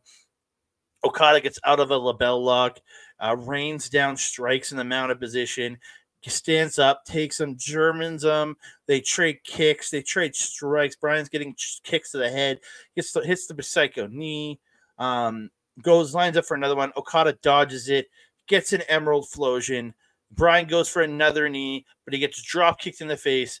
Okada hits a Death Valley driver, picks him up, Rainmaker, and Okada gets the win. Was it at like uh 23 minutes 30 seconds, and the match before it was 22 minutes 15 seconds. Like, dude, like these matches didn't even feel that long because they were so enthralling. Mm-hmm. Mm-hmm. Yeah, Well, especially the last one. The last one felt like it was twice the length. but because there was way. so much happening, but it was in a good, positive way. It wasn't one of those ways where it was like, man, is this shit done yet? It was, man, we can't end this. It's that dang good. Mhm. Um, this one was actually another surprising one for me because again, I'm not a big fan of Bryan Danielson. Um, I do enjoy his his wrestling style, but I mentioned his high level of technicality. That's something that I haven't always appreciated in professional wrestling. It is something that has taken me time to really appreciate. Like I was mentioning to you, much to your shock and dismay. I was not a Zack Sabre Jr. fan for quite some time. It actually wasn't until the tail end of Suzuki-gun, like the last half a year of Suzuki-gun, where I actually really started to enjoy Zack Sabre Jr. and his technical wrestling. So maybe it's just that I need to get used to seeing him, but I also don't watch AEW. And now he's going Hmm. down to part time. So I don't know how much longer or how much opportunity I- I'm going to get to be able to turn around on him. But this match was something that I love, which is that personality stuff. When people start getting mouthy and start yelling. And as I mentioned, he was swick. He was dropping F bombs and everything. And I loved it. It was great because it added character. It gave him that charisma, that personality that maybe, maybe that was what I was missing. Maybe I didn't feel like he had too much of that. I don't know. Again, I don't watch AEW, so I don't I don't know. Don't come at me and be like, eh, you don't know. You're right. I don't. I don't watch it. Um, I really liked Okada's look in this. Um, that simple white and silver gear um was just so nice. I have been really enjoying his new style of gear. His last like couple years of gear have been that same template with like the the triangle ge- like splotches of color and texture on it, but the simplicity and crispness of this um, white and silver gear for him was just it was top notch. But on top of that, the intro that they had for him with the jacket, where the jacket was kind of like that white with the silver kind of sparkling lining. And then he did the transformation into the color with that lighting on it, which we, I don't know what that was. I suspect it, Me I mm. don't know. I thought it was solar, and maybe it was just like there was solar pigment in that because No there's like well, something you can do. I have it for one of my dresses where I, I've soaked my white dress in this like dye stuff, and when I go into the sun, the the dress turns pink instead of white. So it might have been like a solar activation thing because it wasn't as bright once he started walking away from the light when Hmm. he first put it on there. Who knows? I don't know. Technology always confuses a Melball. I mean, I can barely set up my Amazon Prime and it's just turning on the button. So, like, we're not going to falter for not knowing the technical stuff behind that. Um, but you were mentioning Bryan um, doesn't always have um, that flair, that touch of something on his gear. He's usually very simplistic. So it's interesting to see the the scale um, addition on the side of the trunks, on the side of the boots, um, on the jacket. The jacket I was really fond of because the whole back looked like those cool little leather scaly things. It was really neat. Um, but the match itself reinvigorated my interest in Okada. And I think that I don't know if that was the actual point, but for me it was because I had been getting very bored um at, with Okada. He was getting to that John Cena Roman Reigns kind of level of annoyance for me. Like when I would see him be like, oh great, here comes Okada. Ah." But it was like with this, I was like, yes. The story was so simple going into this, and it played out so perfectly. Um, I, I was really, really impressed with this. This was a really great match. Yeah, and Bryan has said 2024 is his last year of full time wrestling, but he has said that when he goes to his part time, he's he wants to do five to ten matches a year. But he said he wants to do things like this. It's not all going to be AEW. He wants to travel for a Wrestle Kingdom, travel for a big Japan, sh- whatever, uh, not big Japan, but a big show in Japan. But to like travel and do these big m- matches around the world in those five to ten matches a year, while still doing a few in AW probably, but being a more feature attraction wrestler rather than being a full time on the road every week kind of guy. And I think he could really have some great matches over the next couple of years with the likes of Ishii. I think you need to go to Shingo Takagi because I know they had a match on the Indies years ago before WWE, but they need to have that match on the big stage. There's a like the American Dragon versus the Japanese Dragon versus the Last Dragon.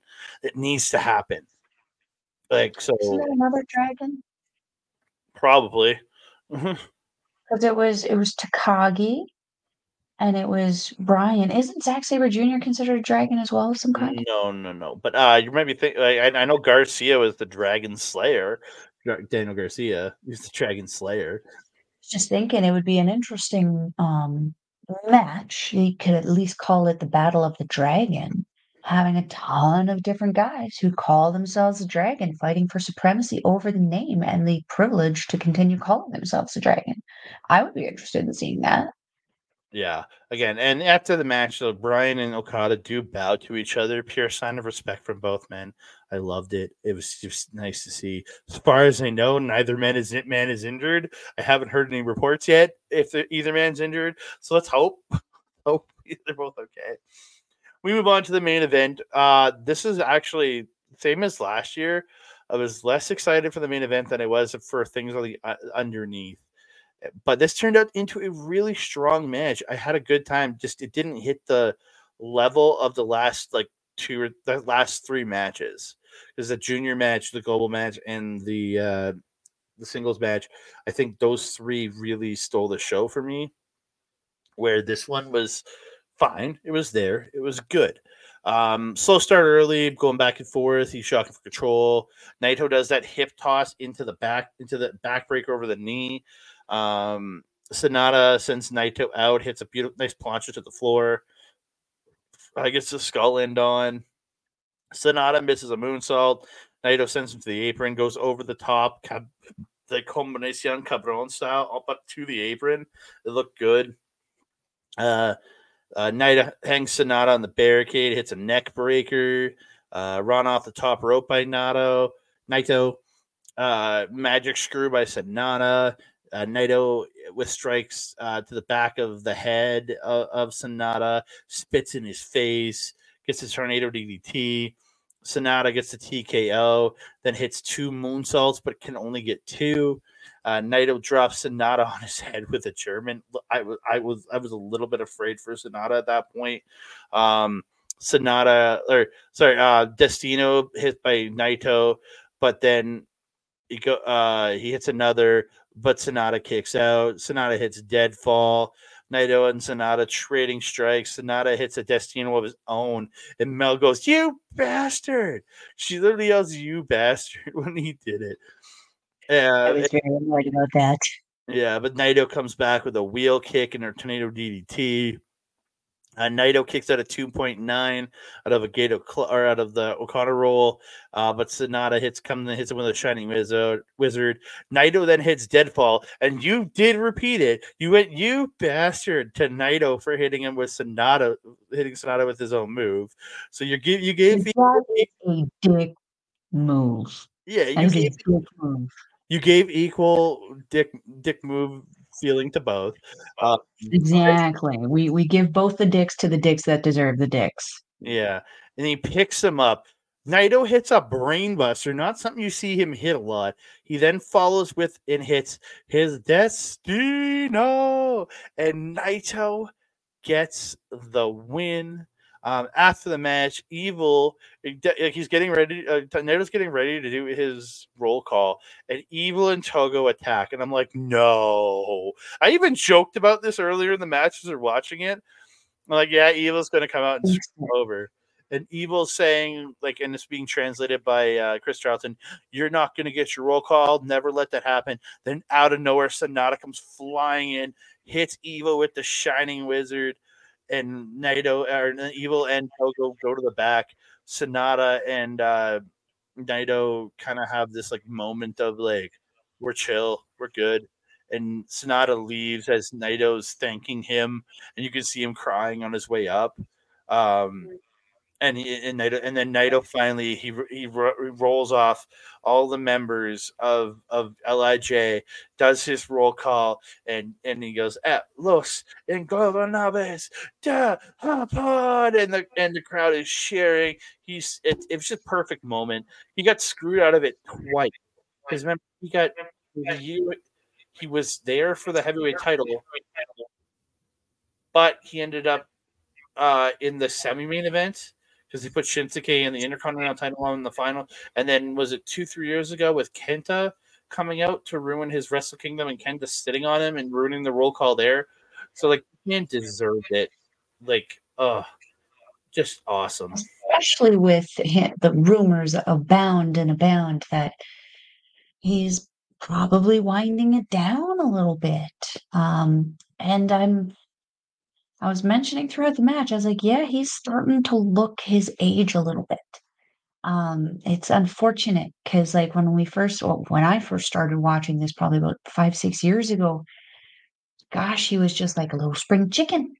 These last few years have not been kind to many of us. Um, yeah, an, I'm not gonna lie though, I'm not a fan of the gear that Sanada came out in. Uh, it was it you you kind of made the the reference to like Yu Yu Uemura, and it kind of did kind of look like that. It was just yeah, it was white with the kind of golden red accent, flamey kind of thing on it.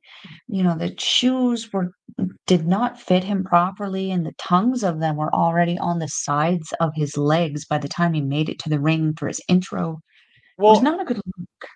I even thought he took Uemura's gear, maybe. yeah, and that it was just not fitted properly or something. I don't know. It wasn't my favorite gear. Oh no, it wasn't white. It was the that textured pink with the snake yeah. skin.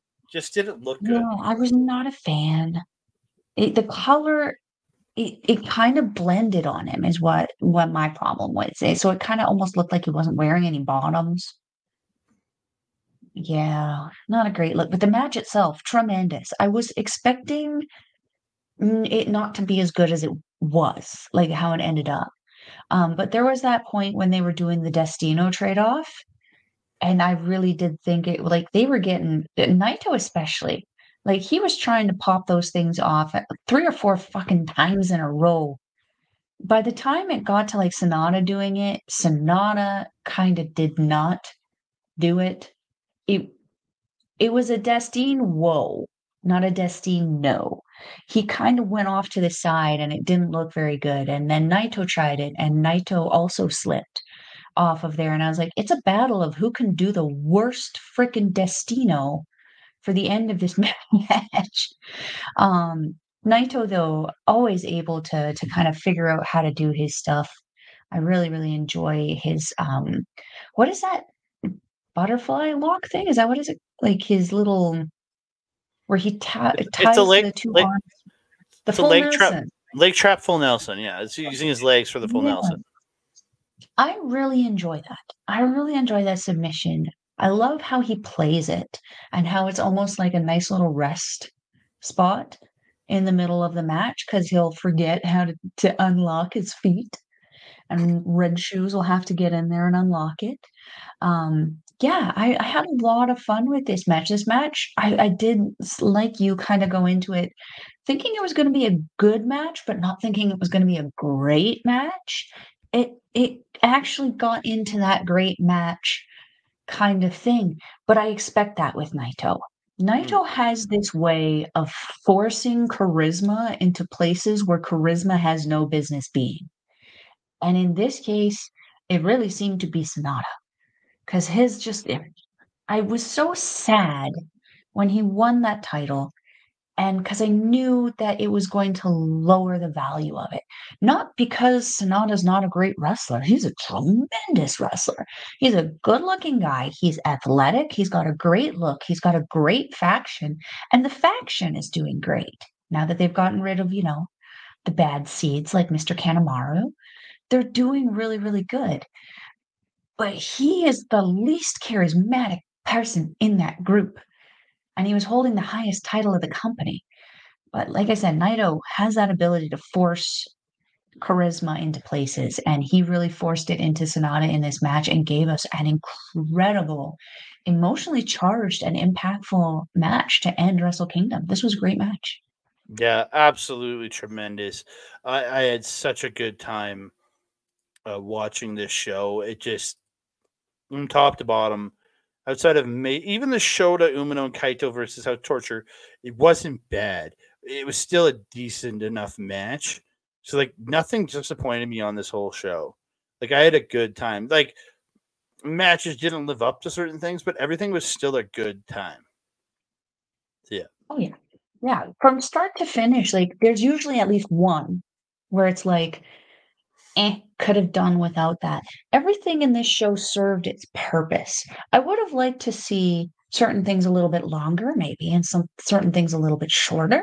Mm-hmm. But overall, there's not uh, there's nothing that I can think of that I was unhappy with, mm-hmm. except for maybe some of the results. Mm-hmm. You know, tomato, tomato. But everything was still good. So yeah, yeah, the ride was great. Yeah. So we've come to an end of another episode of NJPW Puro Wrestle Review. Uh, you can find me on the X Master on Blue Sky and Hive at that Canada guy, TikTok, Instagram, and Threads at that Canada dude. Uh, you can find me on Facebook at Andre Melball Wrestling Talk. YouTube, you can find me at youtube.com slash at Andre Melball Wrestling Talk. Uh, also check me out Oh, and uh, you may be what you may be listening to us right now over on Sunday night's main event. Just want to thank our friends over there. Uh, if you if you aren't listening, you want to hear this in audio form, go to Sunday night's main event.com or go to the Patreon uh, at patreon.com slash SME radio. Lots of great content coming there. They cover they cover uh, the whole gambit of professional wrestling is covered over at Sunday's main event. You have all the WWE stuff, NXT, MLW, Impact. It's all covered over there. Please go check them out. Uh, a lot of great content there. If you're watching, if you're listening to us there, thank you so much. Please subscribe to Sunday night's main event. Uh, comment to, them and tell them if you're liking us. If you're not liking us, just let us know. Let us know we can do better. If we're not doing stuff good enough, just tell them we can do better. Uh, please tell us there. Um, please go over and check me out over at twitch.tv slash at slash our local establishment. Uh, you can find me doing Marvel talk. Uh, we'll be back. We just did uh, nine episodes, all covering the What If series. We'll be back very soon to cover Echo, and then sometime this month we'll also be covering with our Marvel talk rebound or our Marvel talk rebound show. We're going to be talking my least favorite MCU movie in The Incredible Hulk. Uh, so we'll be talking about that. So check that out. Um, if you want replays of all that stuff, you go to youtube.com slash at our local establishment. Also, don't for I gotta give some love to my boy, my my buddy, uh, my boy that got me into podcasting and all this game years and years ago. My boy Mike the Ref. Uh, he simulcasts us over at Backbreaker Video. So thank you so much for all the great support there. Go to youtube.com/slash at Backbreaker Video for all for us and lots of other great wrestling content. You can find him live playing games, doing AEW watch alongs at twitch.tv slash Mike the Ref. If you want to see replays of that gaming content, go to youtube.com slash at backbreaker underscore gaming, where you can find him, Mr. P, uh, Mr. Rick Jules, Mr. PJC, and the freaking guest, Miss Kayla J. Kayla J. Love Kayla J. Kayla J. Melball, where can they find you? You. If you're wanting to follow Melball, you can find her on the X thing at Collins Melball. You can find her on everything else Facebook, Mastodon, TikTok, Blue Sky, and Instagram at Melball Collins. You can also find me on our local establishments programming soon. We're having some spooky ooky ish coming out this month. So you want to stay tuned to their socials to see about that. You can also catch Andre and I soon on our local establishment where we're hopefully going to be doing some NJPW and Stardom weekly reviews where we're going to talk about some of the important stuff that y'all got to know about happening over in Japan in regards to those two companies. You can also catch me on Asher Pizarro's YouTube channel, where we do our show, Ladies Wrestling Showcase.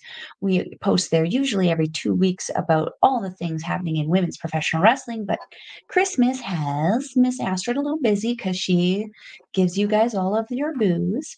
So we know how that has been going. So she has been a little bit busy over the season, but we will be back very soon with a brand new episode because we got some stuff to talk about in women's wrestling, some rumors, some some stuff happening. So we'll be coming back with that very soon.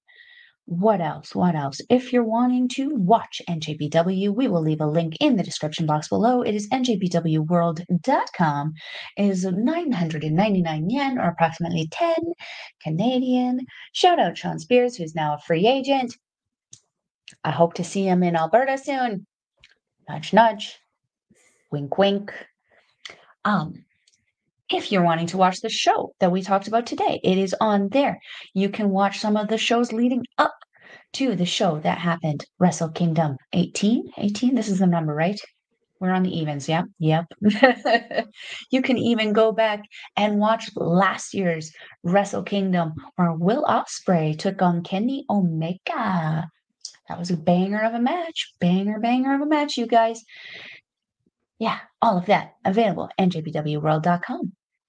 And all, uh, oh yeah, I was going to say next week we'll be having our best of show coming out. Uh, we're talking mm-hmm. our best of 2023, so check it out. A Kenny Omega Ospreay match might get talked about. We don't know, but please uh, come check us out on that show. We'll be doing it on Chop Talk because we're going to be doing uh, start covering Stardom, New Japan, and the local indie scene. So it will be a special edition of Chop, our best of 2023 Chop Talk. So please check us out there.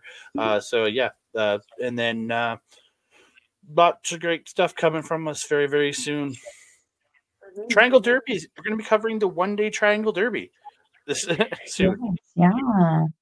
You can also catch Melball on our local establishments programming with Ed Fries, your other tag partner, where we are going to be doing another kind of review of the year where we are going to be talking with um, Lauren Goodnight, who's going to be the AEW affiliate.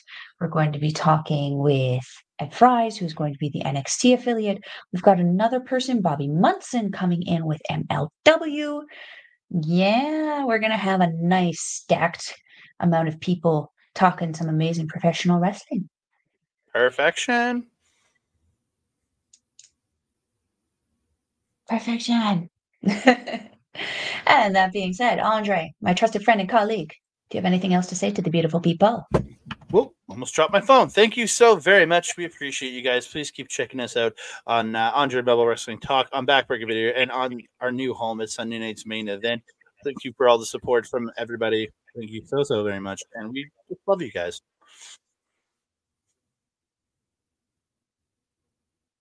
Ding dongs. Oh, uh, notification bell. Ding dong. Hello. Sir. the most important part of this video. I would argue that, but okay. That being said, I am your mom. Over there is Andre. We will see you next time. Adios.